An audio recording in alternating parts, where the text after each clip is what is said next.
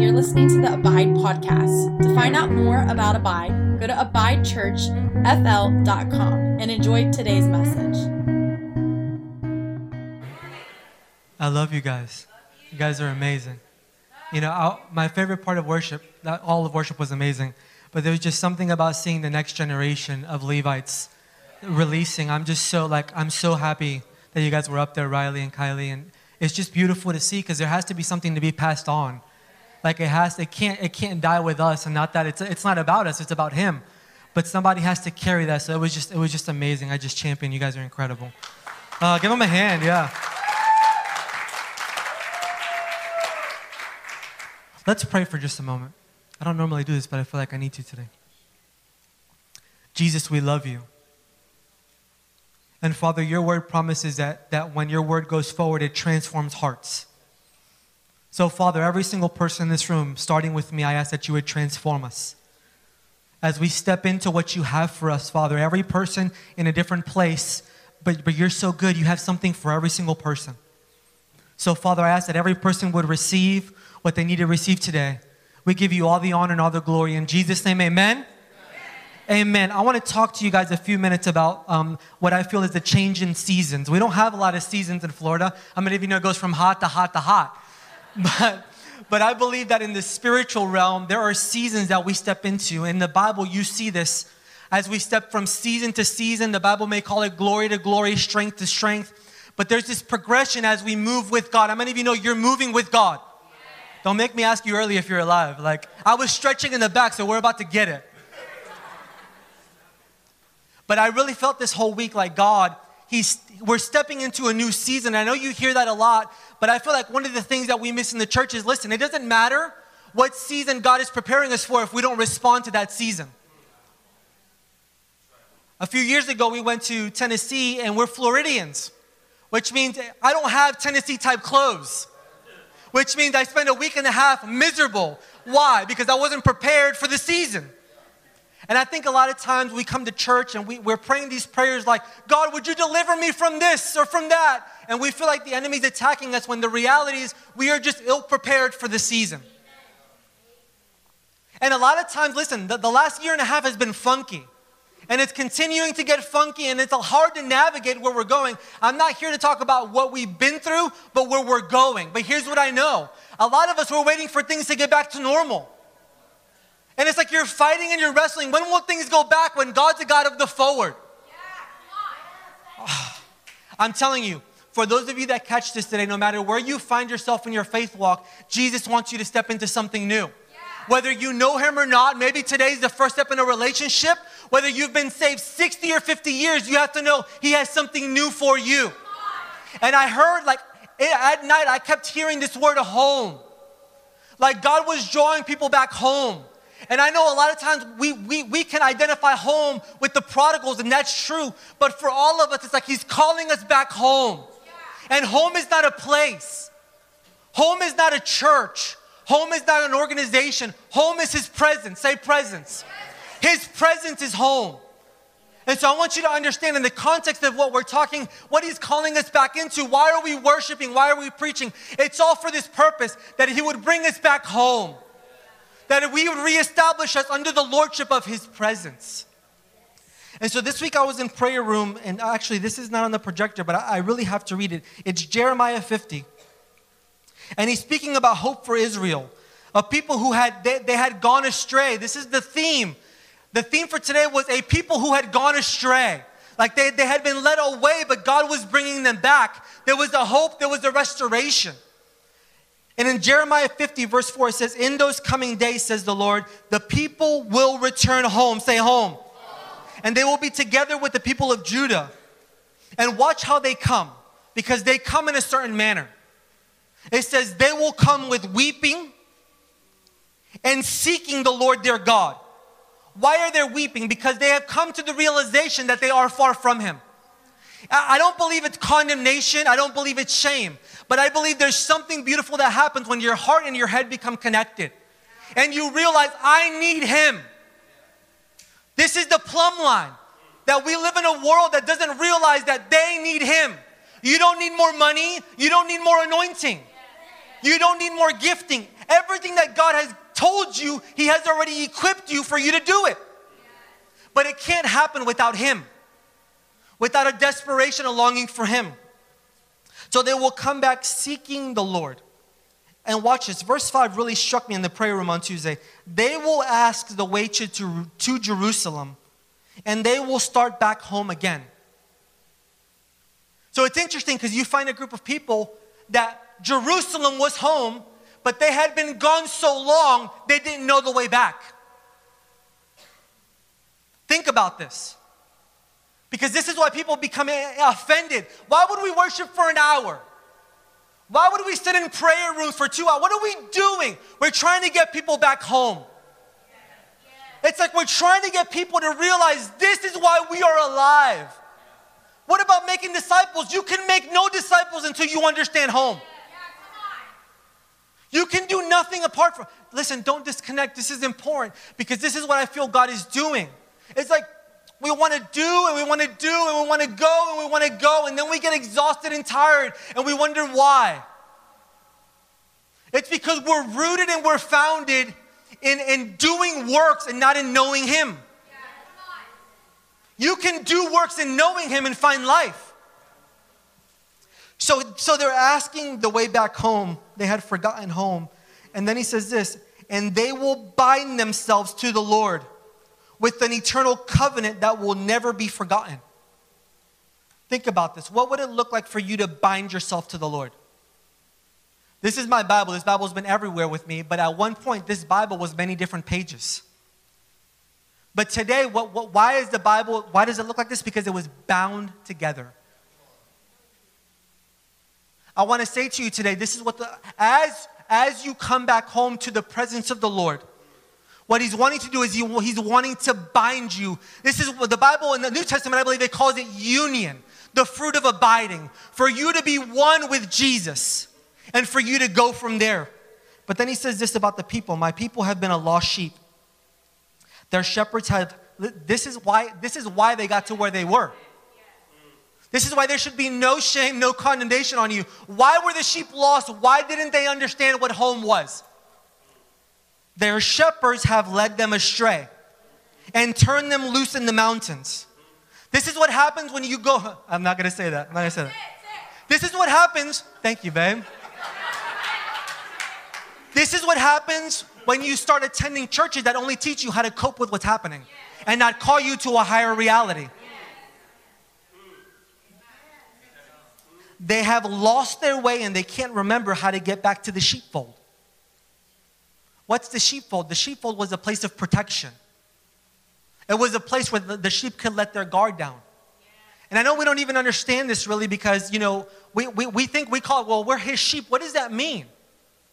Because if we're really his sheep, you know, I've never, I've never really been around sheep. I've seen them on TV. But when I've seen them on TV, they don't go, hey, hey, back. You know, what are we doing on Monday? They're not, we're like, this is why we don't understand the only objective of the sheep is to follow the shepherd. It's the only objective. It's like, I'm just trying to stay close with everyone else, and I'm trying to follow the shepherd. And he's bringing us back into the sheepfold, which I believe is healthy family community that is grafted in, centered around the presence of the Lord. He's realigning us. Are you alive? You're looking glossed over. Don't do it to me. But God, like what I felt as I was praying yesterday, is like He's shifting our paradigm. Our paradigm of what it is to worship, our paradigm of what it is to minister to Him, our paradigm of ministry. So when people are like, well, what's the point of abide? Why is abide here? And we say, well, we're a house built for Him. Like, what does that mean? Why would we build Him a house? What about people? And I understand, but I want you to look around and realize that God has brought hungry people together for the purpose of ministering to Him and the Bible says, when his name is lifted high, he will draw what? Not some men, all men. So I'm telling you that God, He's re, our paradigm. What is a paradigm? It's a pattern, right? It's a model. It's something that has been passed on and on and on. And I believe this is important because I just want to walk us really quickly. Let's go to the book of Judges. I'm bouncing around. Let's go to the book of Judges really quickly. Book of Judges What's happening in the book of Judges? God delivers the people of Israel. The people of Israel step into promise. They come under the leadership of Joshua. Joshua was one of the greatest leaders. Moses, Joshua, they had been led by amazing leadership. But the thread throughout this whole story is God is wanting to establish his leadership among a people. And he's consistently proposing to them, I want to be married to you. I want, I want to be in relationship. That's why he's calling them all. You see in Exodus 19, 20, 21, he's calling them all up the mountain to have a relationship with him, divine relationship, but they are rejecting the relationship because they want to live their religion through a man. And so you see this constant tension where, they, where, where God delivers them and then they fall into idolatry. And I know we feel disconnected. because we're like, well, we don't have idolatry because you think idolatry is about having some wooden thing that you worship. But I would submit to you that there's a lot of idolatry happening in the church today. I believe anything that has captured your heart above Jesus becomes idolatry. Anything that is stopping you from fully stepping in, being fully given, allowing God to fully capture your heart has become idolatry. Even your ideology can become idolatry if you don't watch out. The moment you think you know everything about Jesus, he will come very quickly to offend you. Very quickly. So in the book of Judges, you see that he's, he's speaking to them and he, they conquer the land. But here's the issue as the people conquered the land, they were given this, this, this command, which was, You are to drive all of the people out of the land. It was like, I don't want anything that's going to compromise you Oh, some of you are already thinking he's talking about works. He's telling me, stop. He tells them, draw everything that is going to compromise you out of the land. And they would begin to conquer the land, but the moment they had just enough, they wouldn't step into fullness. And as time went on, you would see that they would become a little bit more compromised and a little bit more compromised, and then God would become upset and He would turn them over and allow them to see, well, you want to do you, will go ahead. And this was the constant theme. They would cry out, and God in mercy would send a judge, and he would deliver him, deliver them. But, but in chapter 2 of Judges, verse 10, he says, After that generation had died, another, this is, I want you to understand, this is the issue going on there, and this is the issue going on here. It's the same issue. After that generation died, another generation grew up who did not acknowledge, they acknowledge. They did not acknowledge the Lord or remember the mighty things he had done. What was the issue? They did not acknowledge the Lord and they could not remember. Did you feel that in a room when Pastor Chicho came up? He says, I want you to remind yourself. And all you can think about is every issue you have going on. It's like, I can't remember one good thing that's happened to me. Think about it. And then as he began to share, I, I felt this, I don't know about anybody, as he began to share, thank you, Jesus, that you met me in a prison cell, it began to lift a little bit more. Thank you, Jesus, that you met me when my mind lifted a little bit more. Because why? There's power in remembering where you've come from. But this was the issue that there was the people that they could not acknowledge God and they could not remember. What's the fruit? I want to ask you. What's the fruit of them not acknowledging and not remembering? It's found in verse 15.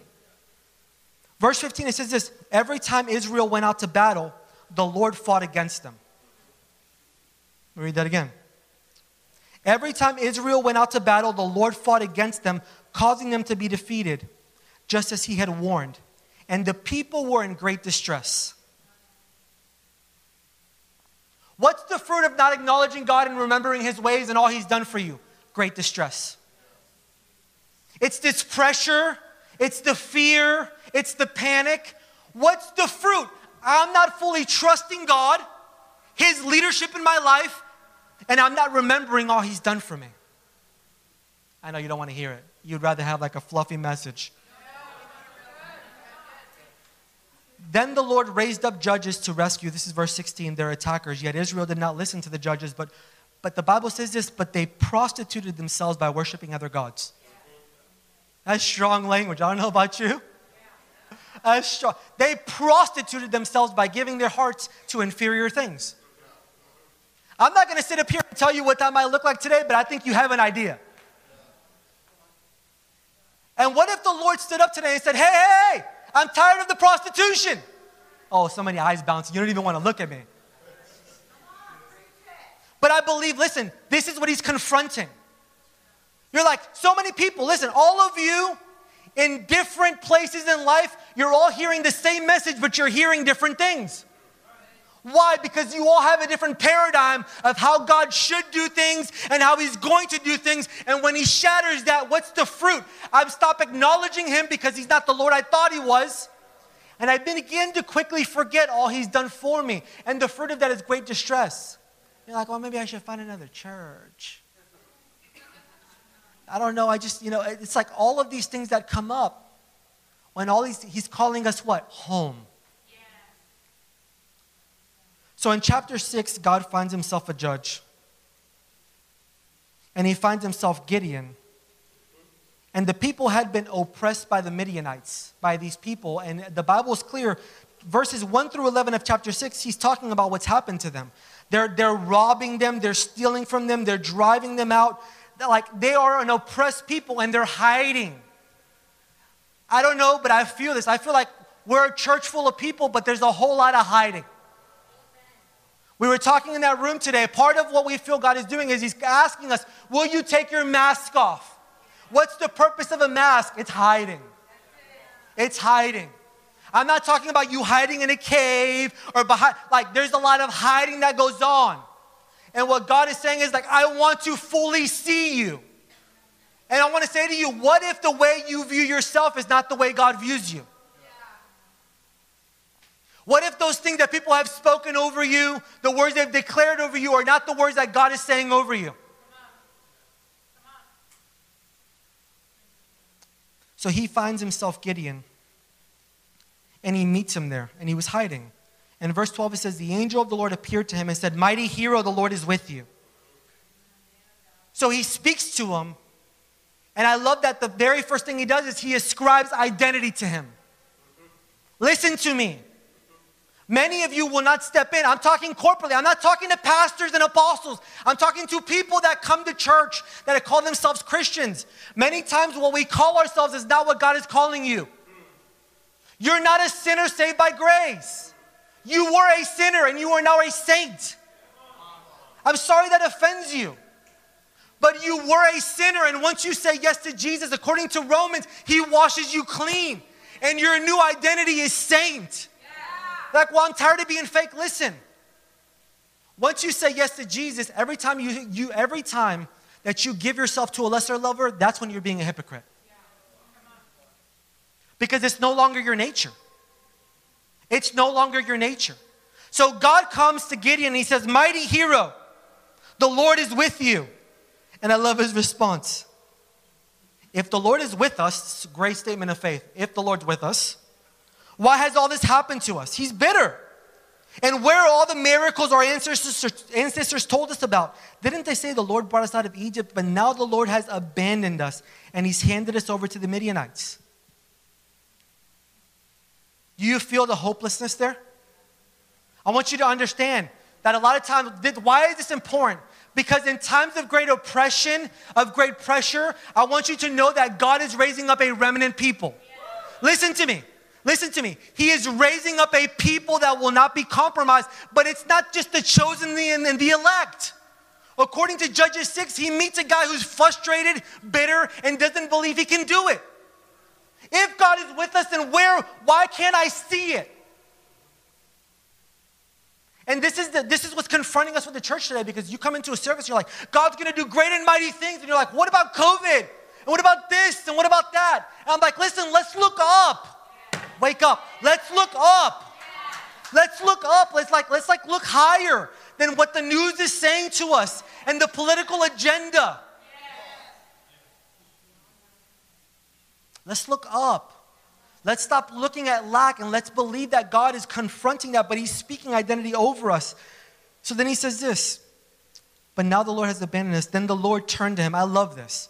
Because that, and many times our view of God is whenever we come with God with our issues, we believe that He turns away. So, so, so Gideon gives all of his objections. If God is if God is with us, then why am I in this present situation? And when he when he speaks, God, the Lord turns to him and he responds to him.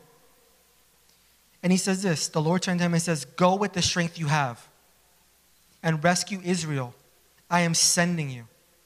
But, Lord, Gideon replied, How can I rescue Israel? My clan is the weakest in the whole tribe, and I am the least in my entire family.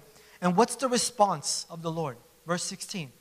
The Lord says, I am with you.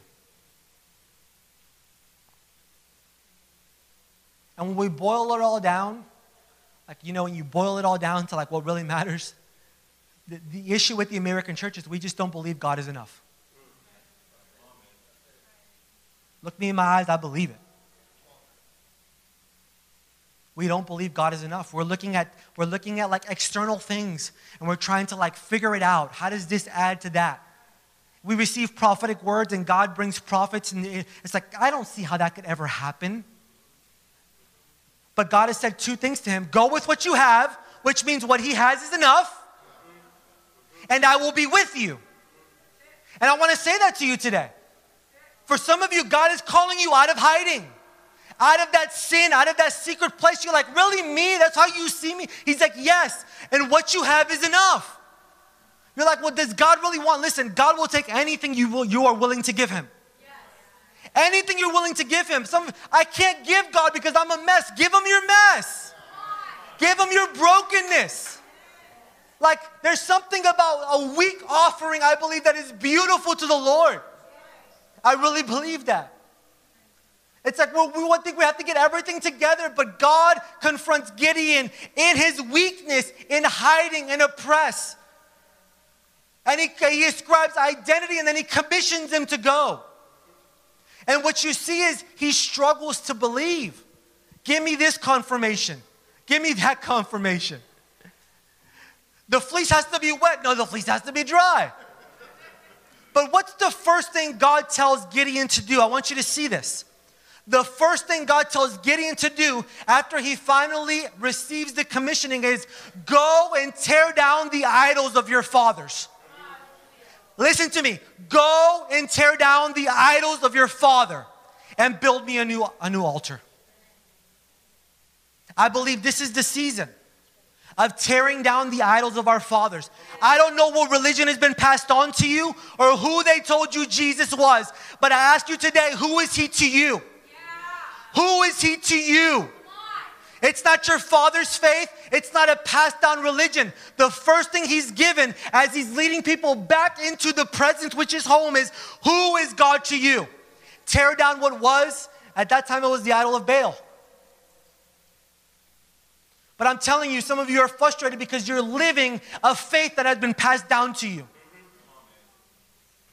The only thing about Jesus you know has been taught to you on a Sunday from 10 to 12. And that will never lead you to solid ground.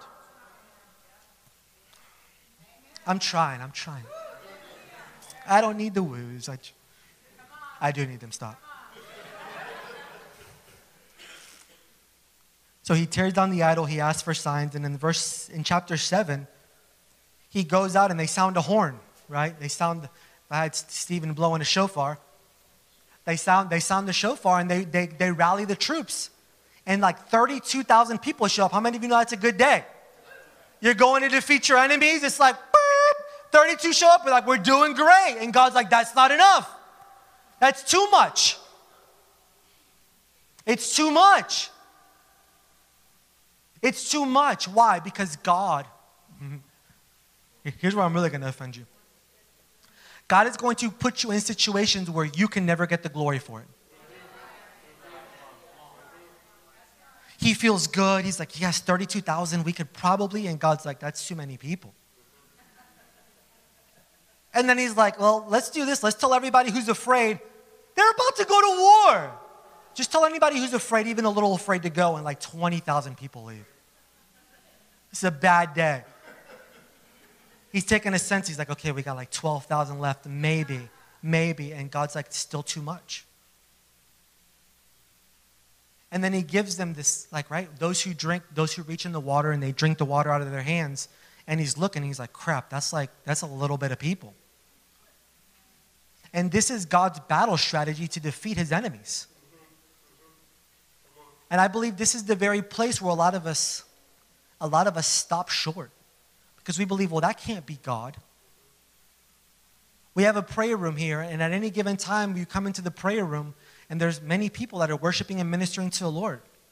But there was a season where God had spoken to us, you are a prayer room, and there was three of us in this room. And the three of them were me, my wife, and Covington. We had to be here. but I was so adamant that God had told me, he, I read Ezekiel 44, and he said, Gio, I want a house where people, the Levites, would come to my table and they would minister to me. And I would share with conviction, and people are like, What are you talking about, bro? That's Old Testament. What am I saying? We're standing today because I had, I had to be able to look beyond what the natural said. It had, and for some of you guys, I'm telling you, you've stopped dreaming with God and conquering giants in the land and taking ground in the spiritual because you have started to look around. Well, well, if it was really God, why don't I have more supporters? And why don't more people affirm me with their words? And I'm telling you, people who live by the affirmation of man will die by the affirmation of man. If the only thing that keeps you going is when, when, when man gives you an attaboy, you'll stop really quick. And I believe there are people in this room that God has given dreams to. I believe He's given vision to. He's called you, and you've grown weary because you feel like God is punishing you when really what he's doing is he's stripping away all the excess to leave the remnant. And he's unifying. Like there's lots of people praying for lots of different things. You go to churches, some are praying for revival, and we pray for revival. Some miracle signs and wonders, and we love miracle signs and wonders. Some are praying for the remnant. And what I'm saying is, when the end times come, it's going to be one unified cry. The Spirit will be harmonizing with the bride, and it's only one cry come. Come. What's the heartbeat of that? We want you above everything else. Miracles are great, revival's great, all of it's great, but we want you. Not only do we want you to come, we want you to stay. It has to be a sustained habitation.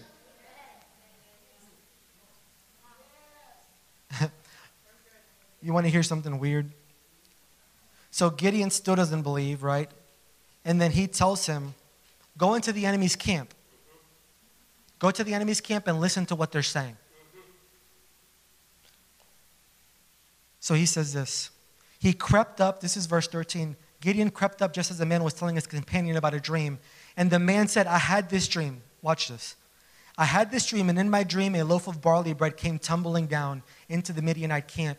It hit a tent and turned it over and knocked it flat.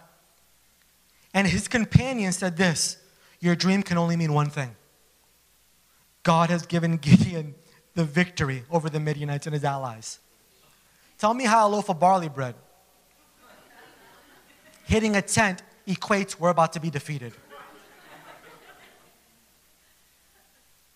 Here's my point. I, I feel like many times in the church, we give the enemy way too much credit.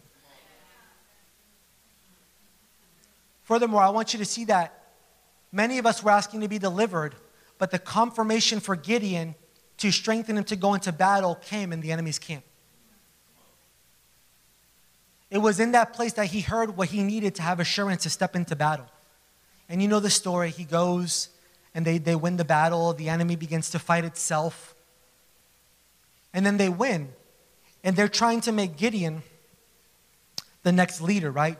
We want you to be our leader, lead us. And Gideon goes, No, I can't. But he makes an ephod. He says, Give me some of the spoils.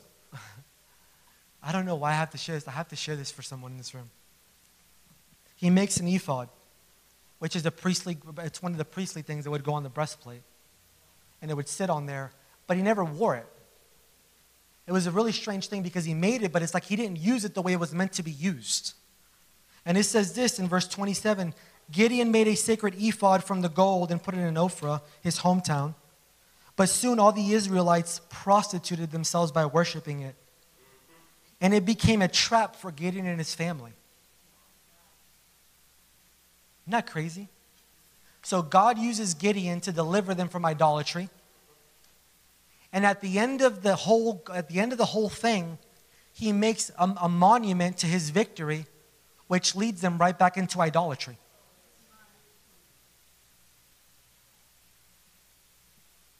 I want you to understand this because for some of us, we've been through so many battles and victories.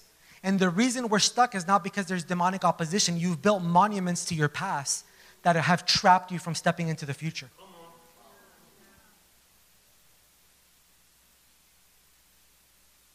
I know it doesn't apply for everyone in the room, but I'm telling you. If you're not careful, that like the Lord has been speaking to me how everything has to be submitted to Him. Everything must be submitted to Him. And anything that is not submitted to Him, really submitted to Him, can be used by the enemy to draw us away from Him, even victories. I want to read the last verse of, of Judges. Because what you see in the book of Judges is the entire time they're wavering back and forth, back and forth, back and forth. God brings a judge, He delivers them. And I believe this is the reason why. In those days, this is 21 25, it should be up there. In those days, Israel had no king. And because they had no king, all the people did whatever seemed right in their own eyes. When you find a people that have no king, the only logical response for them is to do whatever they think's right. Even within the church. That's why we consistently say this is not our church, this is not my church, this is Jesus' church. And everything must be submitted to the lordship of Jesus. And this is what I'm saying. You're like, what's the new season? I believe it's a season of incredible submission to Him.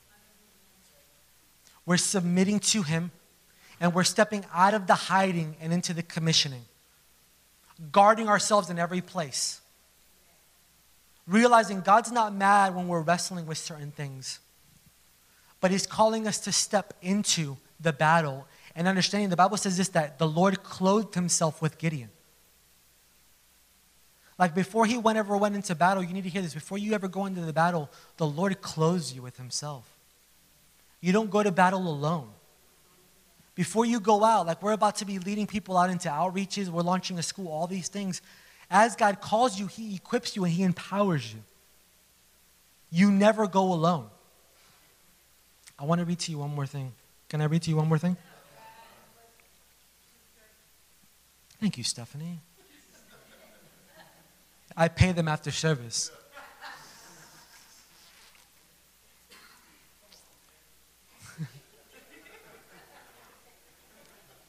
First Kings 19.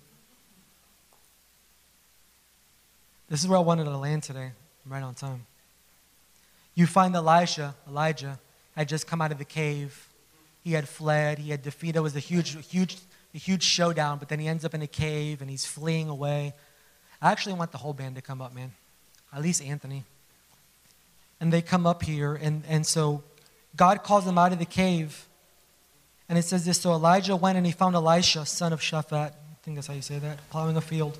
So he was plowing a field, and there were 12 teams of oxen in the field, and Elijah was plowing. And then Elijah goes over to him and he throws a cloak on him. He throws a cloak on him, which was significant. It wasn't just like covering him, it was a significant act. And he walked away. And Elisha left the oxen standing there and he ran after him and he said, First, let me go and kiss my father and mother goodbye, and then I will go with you. So picture this. He doesn't say anything. He walks over to Elisha, throws a cloak on him, and walks away. But according to what he had been clothed with, he understood something's changing. Nothing needed to be said. He knew there's a shifting of the season. And he goes, whoa, whoa, whoa, before I go, let me kiss my mother and my father goodbye. And then he tells them, go ahead. Go back. But then he says this think about what has just happened to you. Think about what I have done to you. Okay? You, you, are you tracking with me? Throws the cloak on him. He says, You can go back, but I want you to, to realize what has happened to you. So he goes back, and this must have been the res- fruit of his response. So Elijah returns to his oxen and he slaughters them. Need you to understand this. These aren't just animals, this was his livelihood. This was how they paid for their bills. This like this was his like 401k. This was what was supposed to sustain him. And he goes back, he slaughters them, and he uses the wood from the plow to build a fire to roast their flesh. And he passed around the meat, and they all ate. And then he went. And I feel like this. What, what I feel for some of you, maybe not all of you, maybe some of you, I just feel like it's time to burn the plow.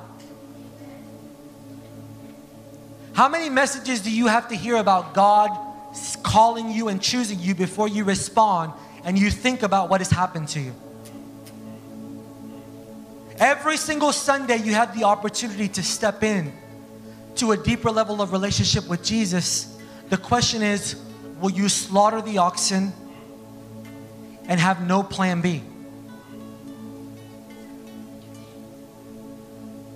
Will you step in all the way and allow God to lead you? Yeah, I lied to you. I got to read to you one more. Psalms 40, I really will end here.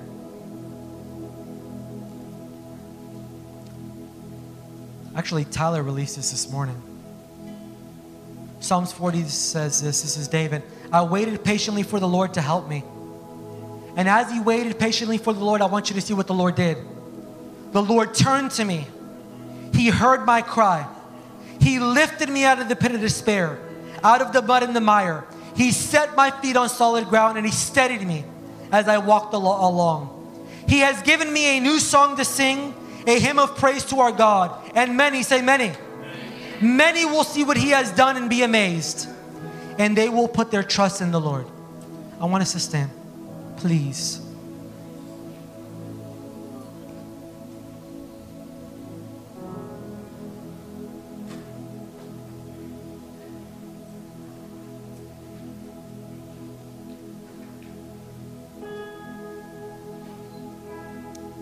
I don't usually do this, but I felt like it was important for today. Let's just all close our eyes. I want to give us all an opportunity just to respond in this moment.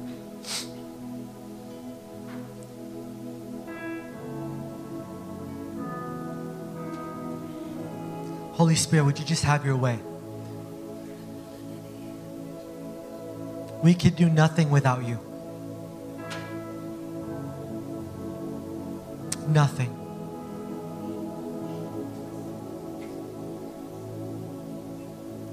I simply want to give an opportunity for anyone in the room that you're like, man, I'm, he- I'm here, but I, I feel compromised. Like I've given my heart to other things. I simply just want to give you the opportunity to come home. Man, I feel that. It's like the Lord saying, Would you just come home?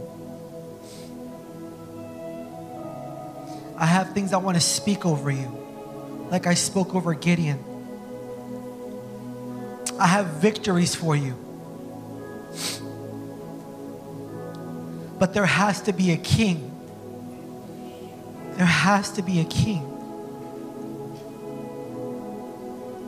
So if that's you, if you're in this room, you're like, man, I just need to turn my heart back to God. Would you just raise a hand across the room? Anyone else? Jesus. I just want to wait because I want to pray. Anyone else? There's no shame. It's like I'm just turning back all around the room. Jesus, I'm coming home. He's not mad. Yeah, He is the pursuer.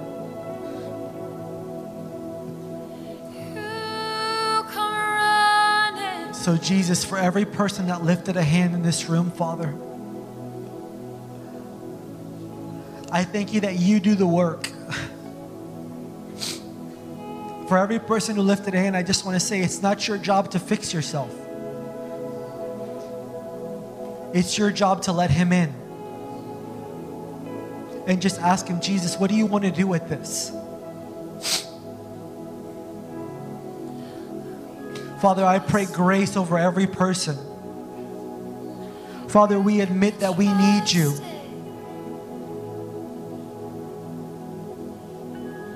You can be trusted. I pray that you strengthen those that raise their hands, Father, that you would burn within them, God. He can be trusted. That there would be a passion and a desire for more, God, of your presence. God, that you would tear down every idol, every idol and every life in this room, God. He can be trusted. God, help us to fully trust you.